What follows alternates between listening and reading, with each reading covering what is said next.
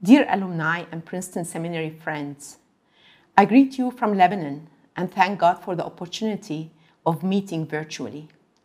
I was hoping that I will be able to visit our seminary and to meet friends and remember the wonderful days and experience. But the coronavirus did not allow that. My time at Princeton has shaped my life and shaped the life of my husband as well, who is also a graduate from Princeton Seminary.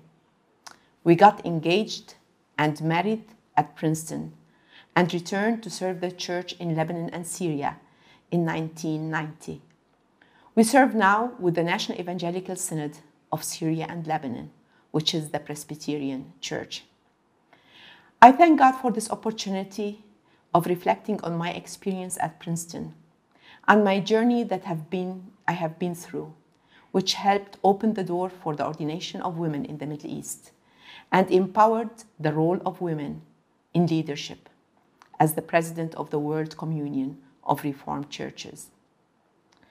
I am happy to say that my experience at Princeton had a great impact on my life. I was born in a Presbyterian family where my father was an elder in the church. I lived in Lebanon in a Middle Eastern context. My parents were active members in the church, but I can say I was raised in a special way where, as a woman, as I was respected, treated equally, and had the freedom for making decisions.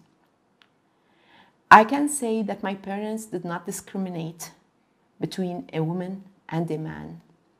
We were a family who dared to swim against the current. This experience gave me confidence and, and appreciation to be a woman. I believe the model that my parents presented in, in our home shaped my perception of who I am as a woman in the midst of a society where fathers or mothers are called by the name of their first son and even strive to have a boy to keep the name of the family, as they may say. In the midst of patriarchal society, I was raised in a non patriarchal way. My family taught me to value the way God created me and to use my talents in the life of the church. I was a pretty active member in the church and became a youth leader. I believed that God could use my talents, and this led me to start my studying at seminary in Beirut and became fully involved in the ministry of the church. My call to serve the church became more clear day after day. I, I applied to study at the Near East School of Theology in Beirut in the area of Christian education.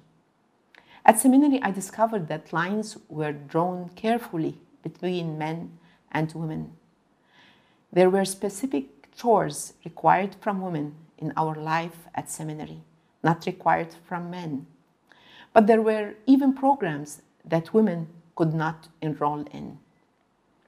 Women were not allowed to enroll in theology programs, but only in Christian education. When I met the president of the seminary at that time, in Beirut, and I discussed with him the possibility of studying my MDiv at NEST. His answer was, This is not possible for a woman. That urged me to leave Lebanon and to apply to Princeton Theological Seminary and to be enrolled in Masters of Divinity program, which was not then open in the seminary in back home. I thank God that this is not no more the situation now at the Near East School of Theology. And even they had a woman president. Despite the good experience that I had at NEST, but it was a place where I discovered that women do not have an easy road in serving the church. And women felt many times as second class citizens. The trip of challenging the structures started. At Princeton, I was exposed to a new understanding of ministry of the church and new roles that women have in the life of the church. I grew to learn and enjoy the talents of women through my fieldwork education. I recognized the blessings that God could bring through women to the life of the church.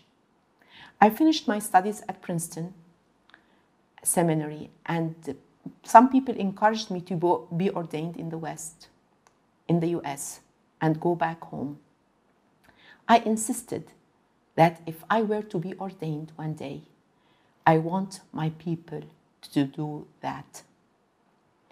I finished my studies at Princeton and returned back to Lebanon. I was assigned to be the director of the Christian Education Department in the National Evangelical Synod of Syria and Lebanon. I started to serve in the head offices of the church happily. But then I asked the church what category, category I am considered with. Am I considered with pastors or secretaries in the offices? After a difficult debate, the church decided that I am in the category of pastors. And they decided to give me a preaching license, which is one step towards ordination. I remember one pastor threatened to leave the church if this happens, and then changed his mind. I started as the first woman preacher in 2003, and then four other women became preachers. In 2017, the ordination of women started in the National Evangelical Synod of Syria and Lebanon. And today, we have three women ordained in Lebanon, and one will be ordained soon in Syria. Despite the fact that the Presbyterian Church was historically an agent of change and reform in Lebanon and in the Middle East in educating women since 1835, the Presbyterian Church was the first to educate women at a time it was shameful for women to go to school. Now it is shameful for women not to go to school. Today, Lebanon and Syria enjoy good number of educated women due to the ministry of the Presbyterian Church then. I am happy to say that Princeton Seminary had an important role in this step in opening the door for a Middle Eastern woman to study theology that contributed to change in the Middle East, to start the journey of justice lived in the church. My journey continued with the work of the World Communion of Reformed Churches in 2017. The work of the communion focuses on being called to communion and committed to justice. Relating our faith to the work of justice is central to our ministry and our role as the World Communion of Reformed Churches. To witness in the response to the imperative of the Accra Confession and call for an economy of life.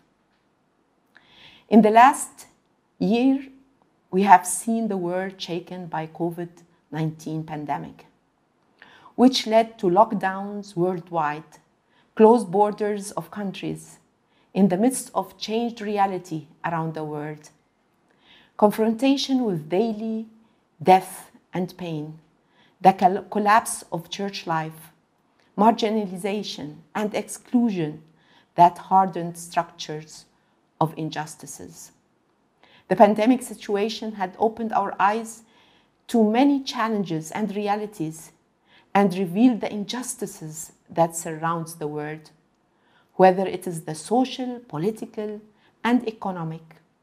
It exposed inequality, exploitation, and oppression that are rooted in an economic system and systems that exploited the dignity of people, where healthcare and other fundamental rights are only available to those who, who can afford it almost everywhere, the vulnerable, poor, and marginalized are the most affected by the diseases and by the measures of disease control.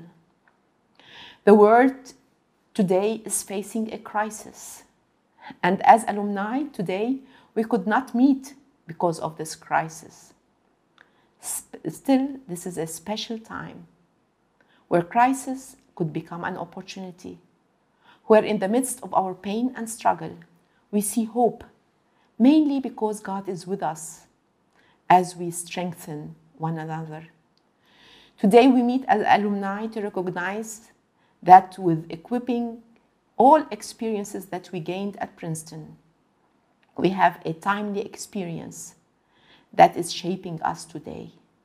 It could be Corona 101 course that we never imagined that this will happen through our ministry. This is a time where the new reality is teaching us how to have impactful presence in every place that hurts, where a justice centered response is timely. Today is a moment of kairos as well, where we are called to act, to be prophetic voices, and strive towards healing the world from the long lasting injustices that even a vaccine will not heal. It's a kairos moment in our understanding as churches and seminaries, and to be the church in the public square, reflecting the presence of God in spite of difficult times.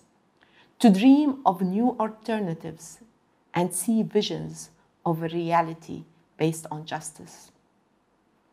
As a communion, we started the discerning process around how did the coronavirus impact us as churches and as a communion as a whole?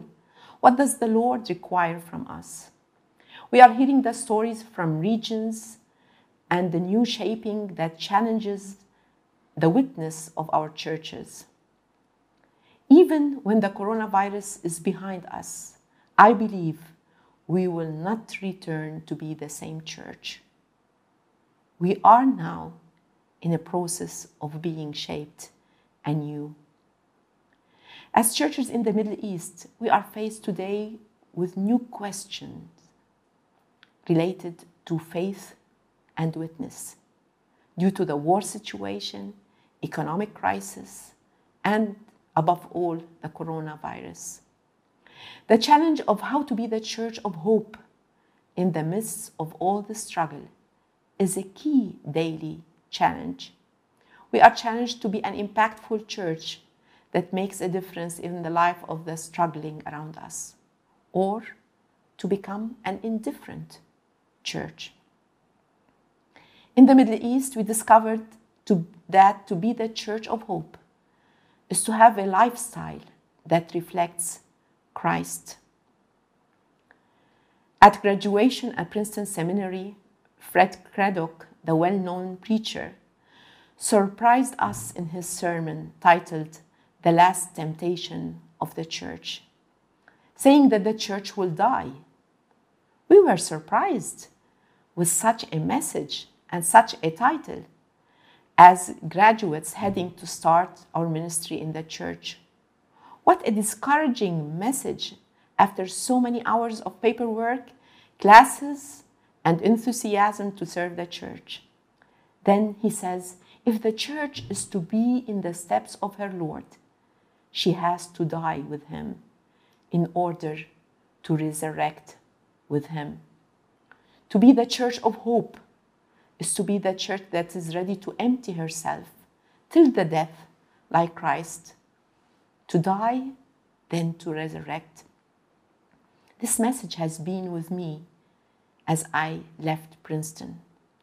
And in every time I felt the pain, the discouragement.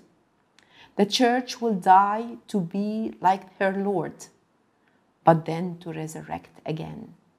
To be the church of hope is to live in the steps of Jesus. One day, a pastor from Syria living in Aleppo shared with me how his lifestyle has changed drastically since the war in Syria started. He said, I used to spend several hours in preparing a sermon, and now I spend my time providing food for the hungry families and getting gas for the stove of a woman who did not feed her children for days or provide water for families. He said, I never expected that my lifestyle could change like that. To live in hope is to be open to be disciples who are ready to change their lifestyle, even when that could mean to pay a price and to get out of our comfort zones To be the church of hope is to go outside the walls of the church. One of the challenges that we face today in understanding mission is the urgent need for the church to go outside the walls. In the last years, our church in Lebanon started a new ministry, opening schools for Syrian children refugees who were left on the streets with no education and with the threat of abuse. Going out to the streets and tents and bringing children from refugee camps transformed drastically our understanding of discipleship. It was a time where the Presbyterian Church discovered a new way of becoming the church, where the refugees around us taught us anew how to be the body of Christ in the world today. The world will not believe till we are ready to reach out and get out even for strange zones that could shake us. I remember our youth who were on the streets in uh, August 4th after the explosion in Beirut, helping the families to collect the shattered glass and to share their food. It was a new experience to them that shaped them, a new zone that taught them to be the church of today. The Church of Hope is a church that's challenged to present a paradigm of reconciliation. We are called not to talk about reconciliation, but to live it. The church focuses on calling the people to be reconciled with God and be reconciled with each other. Unless the church presents this paradigm of reconciliation, reconciliation between men and women, poor and rich, old and young, Christians and non Christians, and many other aspects that bring hostility to the world, then our mission as a church is weakened.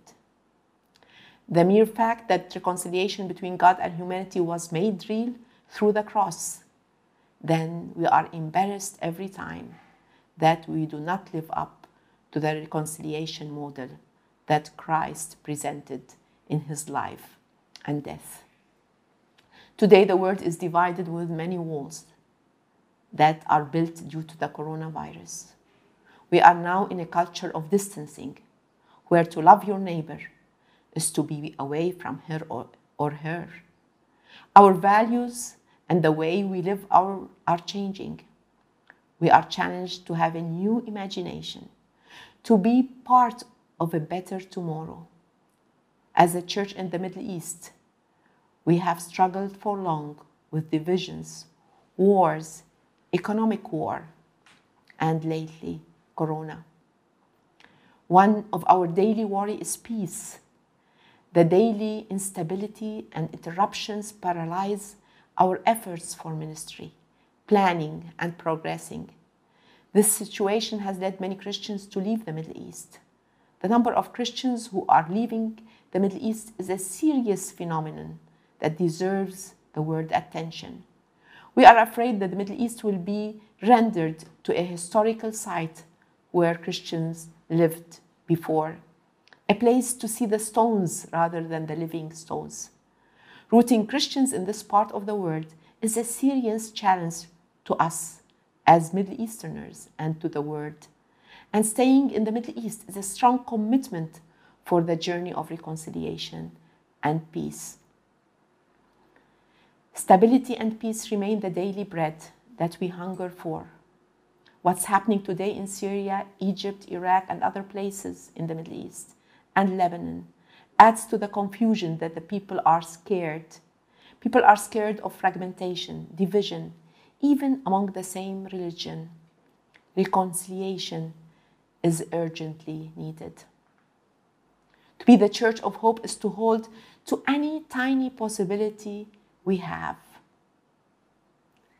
When a story is told about a Christian family that was persecuted because of their religious belief, they were hiding despite their difficult situation and the risk of being caught. the father gathered the family and insisted to have a worship for the family. Being in the dark, he called the family to light a candle and he used a piece of butter that he had around the house and lit it as a candle and they prayed together with his family. The son looked at him and said, Dad, this is the last piece of food that we have. And here you are using it as a candle for worship. The father said, My son, if we do not have food, we can live for some weeks. But if we lose hope, we lose everything and we die today. The world is struggling with lots of pain. Even when we use our last piece of butter to speak about the hope to come, to put all our resources to be the light for those who feel that all is around them is discouraging and painful. To use the last butter to use the tiniest resource we have as a sign of hope is our daily call. Today is a special day for us as alumni of Princeton Seminary. And to be a graduate from Princeton Seminary, it's a responsibility and a privilege as well. It's our responsibility to connect as alumni to join hands in the process of healing the injustices in the world. It's a time of coming together and discovering what does the Lord require from us.